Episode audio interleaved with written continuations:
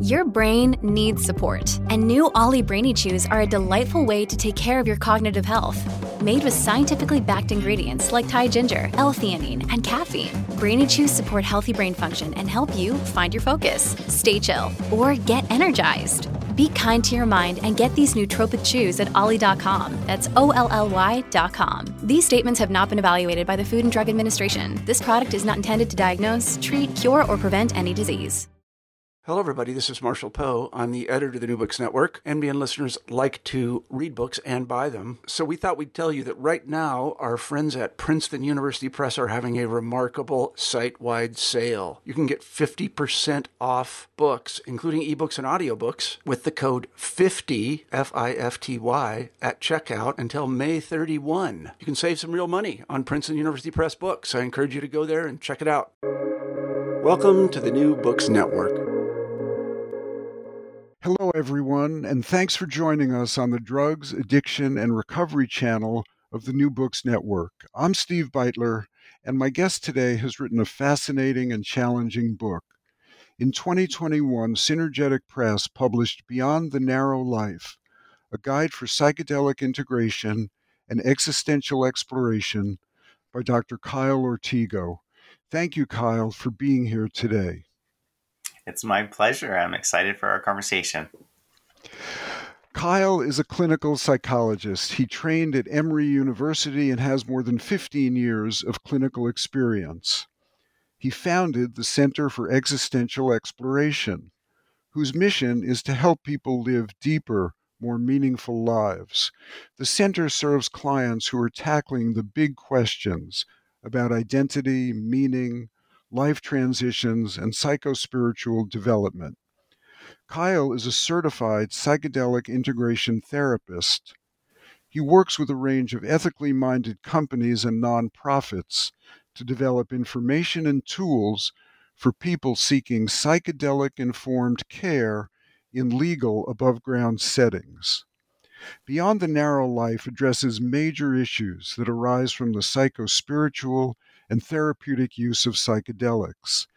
It describes a core structure that psychedelic journeys exhibit and share with classic mythologies, religious traditions, and spiritual practices.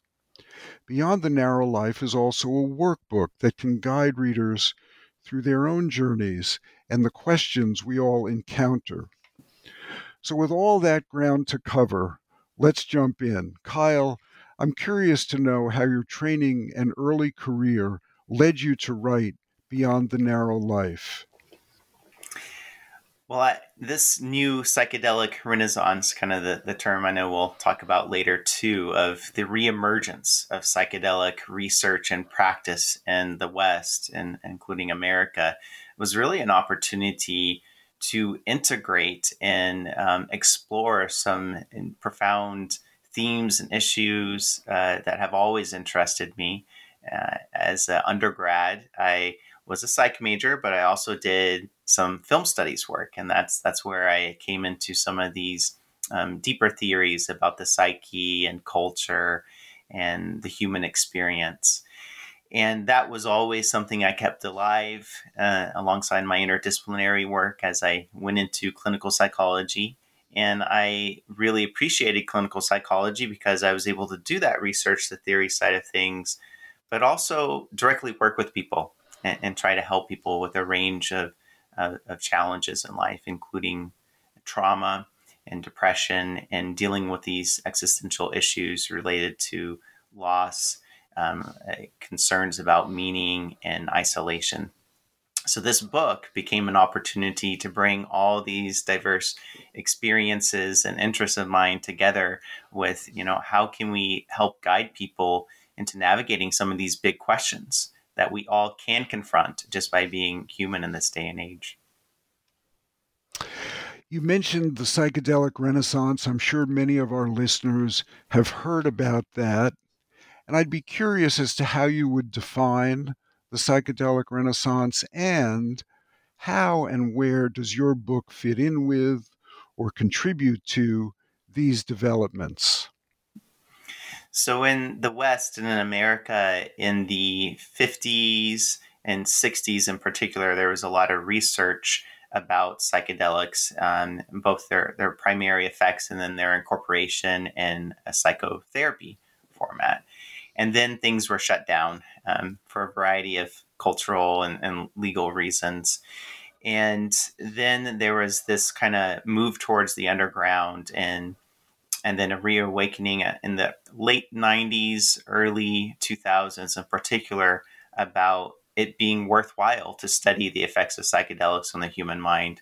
And that research started in, in the, the more recent renaissance in end of life care and in hospice and palliative care and cancer related anxiety. So that really jump started again this new interest in researching the possible effects of psychedelics. Um, but it, it's kind of a misnomer at the same time because when we talk about psychedelic renaissance, I mean, psychedelics have been around in a variety of cultures for millennia and uh, they never went underground in certain parts of the world. So it, it's very much a Western mindset when we're thinking about the Renaissance. But it Renaissance is a nice word for it too because there is this aliveness and excitement about the the transformative potential of psychedelics in the context of these very um, therapeutic encounters with intentions and the safety mechanisms uh, on board uh, but also may be something that we're exploring in, in more of a psychospiritual sense too, and outside of the therapeutic context. So uh, it really is an opportunity for a lot of disciplines to come together. And given the interdisciplinary focus and uh, opportunities and pathways, um, how would you try to summarize the main themes of your book? Well, in terms of situating my book in that renaissance, which was another part of your question again too, there is one of the more mainstream ideas of psychedelic therapy nowadays is that there are three main phases that may be repeated um, based on the protocol and needs of the person. And those phases are the preparation phase, the psychedelic experience, the medicine session, and then the integration process. So, how do you make meaning out of and apply the insights gained from the psychedelic experience itself? So, I, I wrote my book to be independent of the psychedelic experience, in that if someone read the book and followed the activities, they would still get a, a lot of material from it, a lot of utility and deeper self reflection activities but let's say that the research and the policies are going in that hopeful direction then uh, in psychedelics become within the therapeutic or spiritual context available to more people, then it could fit very nicely in the integration phase of psychedelic psychotherapy. So the, the main three phases of psychedelic psychotherapy that may be repeated in various models are first the preparation phase, preparation for the actual experience. And that is the second phase, the psychedelic experience. And then the third is the integration, the meaning making and applying of insights into one's daily or weekly regular life. So, in that non altered state of consciousness in our consensus reality. So, the book can work very well for that, that third phase um, because this is a, a longer term, more individualized, personalized experience. So there's a variety of things that can come up for people in a psychedelic journey. And sometimes it's helpful to have some structure and, and really exploring some of the themes and symbols that emerge and that. And that can be very free form and individualized if the person has a, therapist, for example, or it can be with some extra guidance like what my book provides.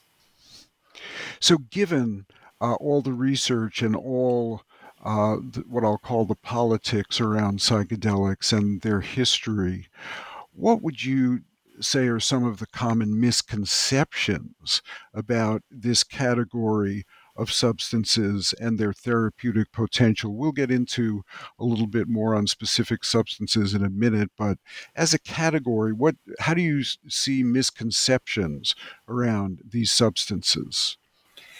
Yes, it's a really good question. I think we're now at the point in public discourse where we can start clarifying some things because we're finally talking about psychedelics in a, in a more open uh, way.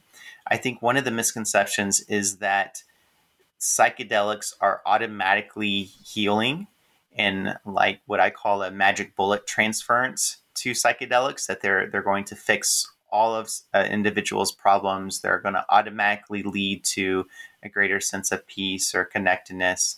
Um, some of these things that we hear people talk about because they absolutely are possibilities and outcomes for folks, but that's that's not a guarantee. And that usually happens in the context of building trust with someone uh, that that may be a therapist or you know a spiritual guide of some kind, and putting into practice again whatever it was that emerged during the journey. Sometimes these journeys are challenging, and the general idea within these safer contexts is that those challenges can still be very therapeutic and help people move through the material they need to confront the things that that um, are causing issues for them. Um, but I think that's one of the bigger misconceptions that it's automatically a healing experience and uh, that it's really focused on the experience or the substance itself. And again, that, that bigger context is important. So, what are some of the main substances that your uh, book looks at, and how might you describe each one in terms of its attributes or its potential in psychospiritual development or therapy? So, right now, we're using the word psychedelic in a, a, very broad umbrella term. There, there's something called a classic psychedelic, which is what most people traditionally have thought about, and that includes what's colloquially called magic mushrooms, which is a variety of species of mushrooms that have psilocybin, psilocin, and a lot of other compounds. There's LSD acid, um, people call it colloquially and uh, ayahuasca, DMT, 5-MeO DMT. These are some of the classics. Peyote um, is another one, mescaline.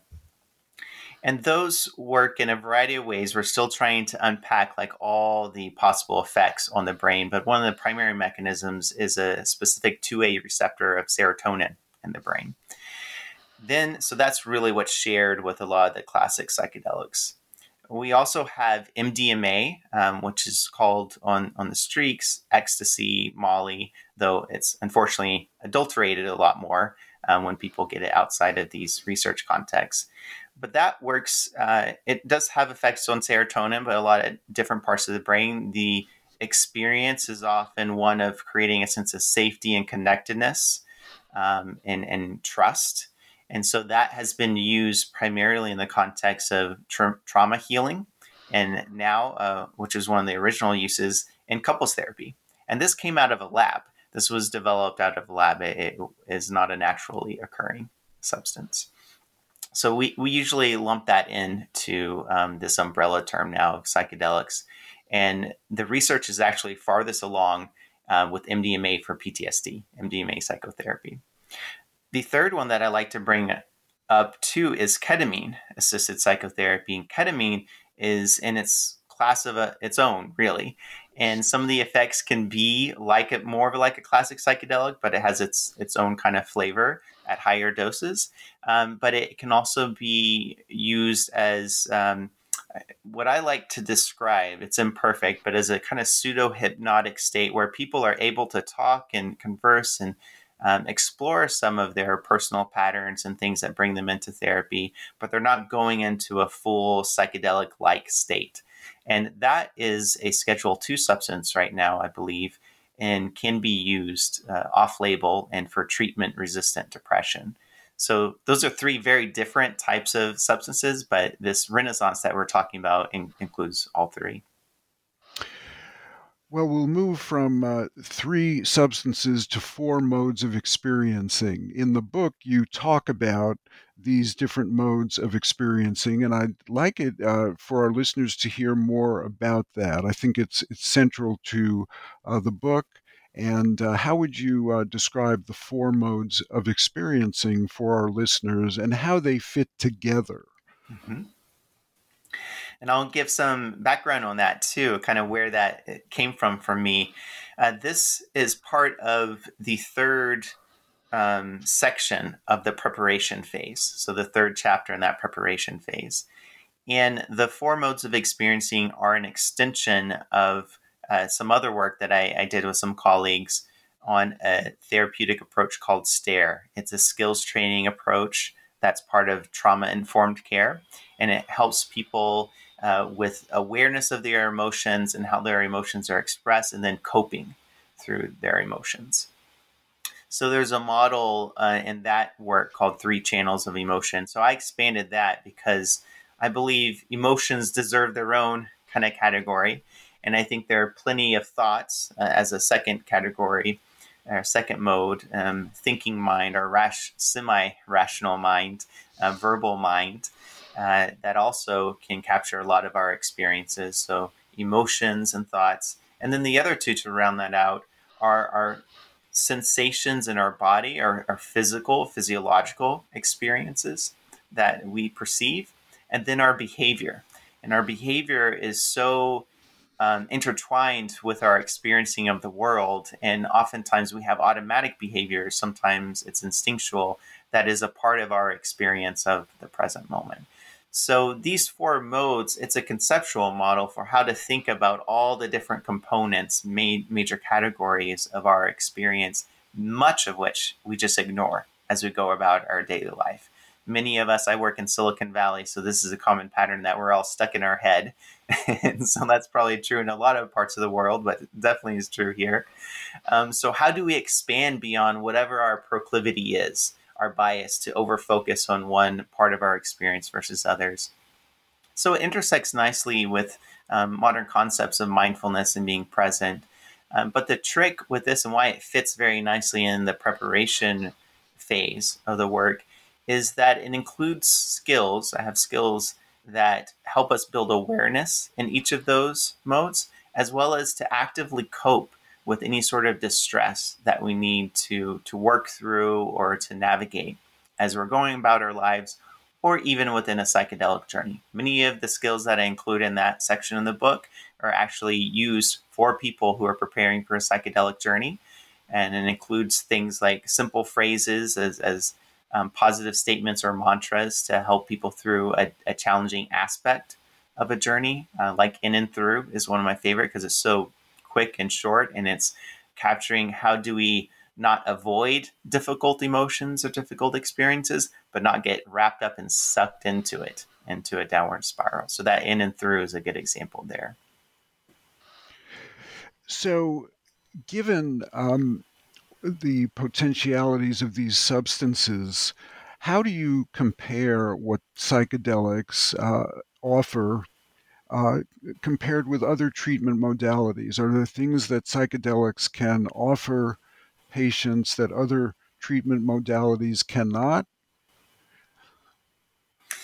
It's a really good question and one that I'm hoping as the research continues, we can really nail down more and more. Uh, the answer is probably going to be, you know, there are multiple uh, pathways that these psychedelics, just like other types of therapy, can help people. One of the things that I think is pretty distinct and hard to ignore about psychedelic psychotherapy is that the experience itself is very powerful. So it's harder to avoid, not impossible, but harder to avoid it, the deeper experiencing of our emotions it's harder to um, escape some of the parts of our minds that we can more easily in everyday life kind of push aside or ignore um, parts of our implicit or unconscious experience. So I think the the power of the experience itself is a big part of it. I think for people who are confronting some of the depression or uh, existential distress in life, it's about a sense of reenchantment, of possibility, of, of the unknown that can be very healing. Because a lot of times with depression um, and anxiety, it is a hyper focus on uh, the things that are, are stressing us out or that we, we don't have a lot of hope around. It's a sense that, you know, there's no mystery in life again. There's no possibility. And I think that's something that psychedelic experiences often confront and challenge. Well, your use of uh, reenchantment uh, brings to mind a couple of um, giants in the field who are very important uh, to the book and to a lot of work. And I would like you to talk a little bit about uh, the importance of the ideas of Carl Jung and Joseph Campbell uh, to not, not just the book, but the larger themes that you're addressing. Yeah, these are two theorists that I came across because of my film studies work. And if I hadn't done film studies, I honestly don't know if I would have read anything about them in my mainstream psychology work. So it's an exciting time for me because these these theorists are being discussed and, and brought into the work because the, the psychedelic psychotherapy is is really you know bringing in the depths and the, the sense of mystery of the unconscious again into mainstream psychotherapy carl jung uh, was important to to my own development professionally and personally because he among many other things talked about the lifelong process of our personality growth and change and development. So, unlike a lot of theorists that had a developmental lens, which is mine as well, um, childhood's not the end, right? we continue. It should be self evident to a lot of right. us who are adults. Let's hope not.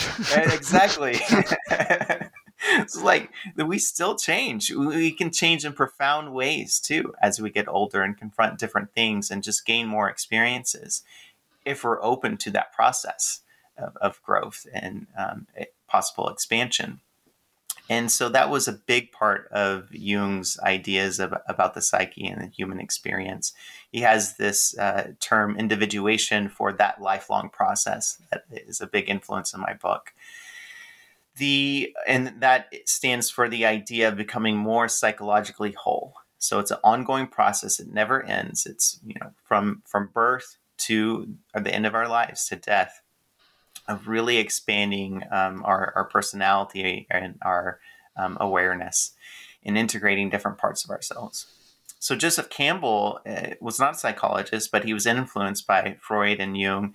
But what I really appreciate about Campbell's work, which is still um, being updated by different theorists now, usually outside of academia, but his real push was for this idea that there is something that's underlining all the world's major religions and mythologies um, that is speaking to something that is true in some sense about the human experience, about the nature of the cosmos. And this story, this um, so called truth, is described through uh, symbols uh, symbolic stories of uh, the hero, but not just the hero, the classic hero in, in our Western ideas, um, but this idea that there's this unfolding story that we're all a part of in some way. And they're like Jung and, and a lot of theories and big ideas, we can read these in different ways. You know, what is the underlying meaning and, and cause of that idea? But it's that notion that is most exciting to me. I structured my book on the broad, what I call the broad strokes version of the hero's journey, the three main acts, which are departure, the initiation, and then the return, which I saw immediately as being very parallel to the preparation work, the medicine session, and integration. So that that was a big influence in, in the book and is talked about too. And as sort of a follow on, uh, particularly to Jung, um, I'd like you to talk about the importance of the shadow and its role in psychological awareness and psychological growth. Um, how would you describe the importance of the shadow in all this? The shadow is probably the single most important aspect of the adult uh, phases, so to speak, of the individuation process. And Jung described the shadow in a variety of ways. Um, it could be seen, the shadow is the, the parts of ourselves that we're unaware of, so it's in the shadow, and that uh, most generic way. It is also the parts of ourselves that we do not like, uh, we undervalue, we judge, and by default is projected onto other people or even groups of people. So all those isms that that we're confronting very explicitly and have throughout human history, but in modern times, racism, sexism, um, homophobia, transphobia, all this, these various versions of in-group, out-group thinking, I think, are a lot are about the shadow play and how we can project these things on into other people. Part of the individuation process, that maturing process, is to recognize that these projections onto others are also telling us about parts of ourselves that we are not really confronting or exploring or acknowledging. And that doesn't mean that then we become the shadows, that we, we go to the other side, so to speak. But we, we start to retract those projections and to start to work through that process of figuring out what are these different parts of ourselves. You know, if I am someone that doesn't like to get angry, but when I get really frustrated, when I see other people get angry, then maybe there's some work I need to do about my own anger that's not being felt or expressed.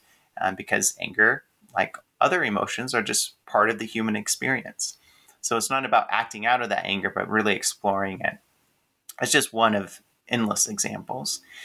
So this uh, what's called shadow work is um, you know big umbrella too of various ways of exploring those parts of ourselves not all of them are necessarily dangerous but for jung he he went because he talked about layers of the unconscious and uh, he went all the way to like the problem of evil the, the big philosophical and theological question that people confront like the problem of evil could be framed in terms of um, exploring the shadow at a collective level. So it, it's a really important part and one of the more challenging kind of gateways, if there is such a thing, into that individuation process. Um, but I, I think is important in the psychedelic world too, as we see these things become spoken about finally, coming out of the shadow of, of society and more in this above ground uh, mainstream research, uh, there are things that are being left behind and things that we need to, to figure out that are uh, being spoken about now. I think in the last year, especially. So that that's good, but it's a painful process at the same time. By definition, and sort of as a follow-on, Kile, I'm curious about how uh, the psychological notion of projection fits into either the shadow work or your larger framework because we hear a lot lately about projection uh, in individuals and in political discourse. And I'm wondering how uh, the notion of projection might fit in or not fit in to what you're describing. Mm-hmm. It, it, fits in very nicely. And, you know, projection, there are many things that we can project and see in other people, other situations that, that are really a, a part of ourselves. Maybe not only a part of ourselves, but are also a part of you know our, our psyche our experience our history so eh, the shadow is one of those bigger things that can be projected but we can project positive things onto other people too um, in, in a way that can also be detrimental for idealizing other people and not seeing the full complexity of others or full complexity of ourselves uh, projection is a defense mechanism a protective mechanism that is usually pretty much by definition unconscious. Uh, it's one that we all really have at some point in our lives, and it continues to be part of that bigger toolkit that we have. Um, so the idea of healing from these projection or finding alternatives to projection is like with other uh, less mature or sophisticated or helpful defense mechanisms is to make them conscious and then find alternatives to to working through that so that we can make conscious more values driven decisions in our lives about how we work through some of these challenges. What I wanted to uh, ask you about next is a, phrase you used uh, toward the end of the book. Uh, you referred to uh, a global crisis of meaning. And given the importance of meaning to all that you're describing, and uh, given the centrality of meaning to this quest, I'm curious about uh, how you uh, feel we're in a global crisis of meaning at this point. You know, like a lot of things in the human experience you know some of this isn't as new maybe as it feels to us because this is this is the reality we know right in this day and age. It's all uh, we've ever known. it's all we've ever known yeah. So some of these comparisons are challenging but i think what is different in the vast history of human experiences we are confronting so many different worldviews um, influenced by cultures and religions. And this has been the case, you know, when, when smaller uh, interactions between different communities, religious groups, it's happened, tribes even in the past. But now it, it's happening kind of all at once because of we have access to all, all these possibilities. And, you know, even for the smartest of us, this is overwhelming to really, you know, start to question some of our fundamental assumptions that we all have about how the world is, how life is, who we are, um, where we're going, where we've been. And so I think this crisis of meaning is, is one where we're really confronting ambiguity and uncertainty. And I think in a more honest way than maybe we have in the past, because we, we can't I mean, a lot of people do. they find ways to, but we can't really sit just in our echo chambers, just in our little tribes, you know, our community of 15 people. And and hold on to that belief that that we understand everything. You know, that that's that's not a real it's certainly not an honest option nowadays. So how do we work through and accept some of this ambiguity while still having enough ground on which to walk? and to make decisions about our life and our world and confront some of these major complex problems. This this is the question, and it's not one that I or anyone else has an answer to, but it's building. I think part of the process is building our tolerance of this ambiguity and this uncertainty, while still having that sense of possibility and enchantment. Right? It's seeing the big picture and and not giving up, still finding ways to engage in life and oftentimes it is the simple things, you know, having that cup of coffee in the morning, really hugging our partners, um, doing the things that we were afraid to do, but feel meaningful to do at the same time. And that that's an individual journey, but we're all in the same boat in that way, this planet Earth.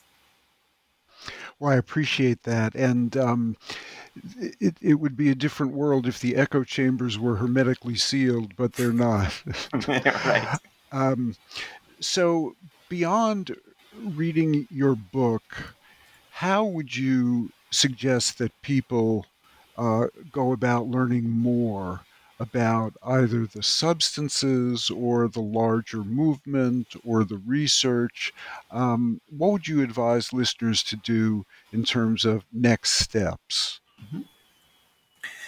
Well, there, there, it's because it's being spoken about a lot more recently. There are a lot of resources out there. So if books are your thing, there there are several good books uh, to check out. Um, some that are very old too, right? A lot of this stuff isn't new, um, but there are some more recent books that have more of a journalist bent, like of course Michael Pollan's book "How to Change Your Mind." People are very familiar with. People who are interested in the psycho spiritual aspects of it. Uh, I, I, would point to one of my mentors in the field, Bill Richards' Sacred Knowledge. Um, but but there are many others and many more that will be coming out. Uh, there are some for professionals. There are some online trainings now that are good. Uh, psychedelic.support is a resource where they have some continuing education uh, programs that, that are helpful. There are lots of certificate programs that are popping up now. So it's kind of weeding through what your needs are, what your goals are. You can dip your toes in uh, to some of the resources that are out there and free online um, from reputable news sources. There are some free research articles if you have that bin to go down to. Um, but I think talking in, in one's community, learning from people and their own experiences if they've had psychedelic journeys. There are parts of the country that uh, this has been legal um, and more open. Certainly, the Netherlands is, is one of those. So there are a lot, lots of wisdom from people outside of the research community. There are a lot of indigenous communities, and those are very diverse, right? We use this word indigenous as it captures all of this. Um, but there are many different uh, traditional uses of psychedelics spanning different time periods. So, uh, you know, these, these, of course, the book I, I wrote is just like tip of the iceberg. And, you know, there are a lot of other references in there that I point people to. But what I think is important, no matter what path you choose, is that there's some personalization, some experiential component of the journey. And that's why I have so many activities because those are where we really get into what's important to us in our experience and our journey through life. Well, Kile, I think that's a great place for us to end. I want to congratulate you on the book and commend you for everything that has gone into it. Uh, I want to thank you for spending some time with us today. And thanks to all of you out there for joining us at the New Books Network. Take care, and we will see you down the road.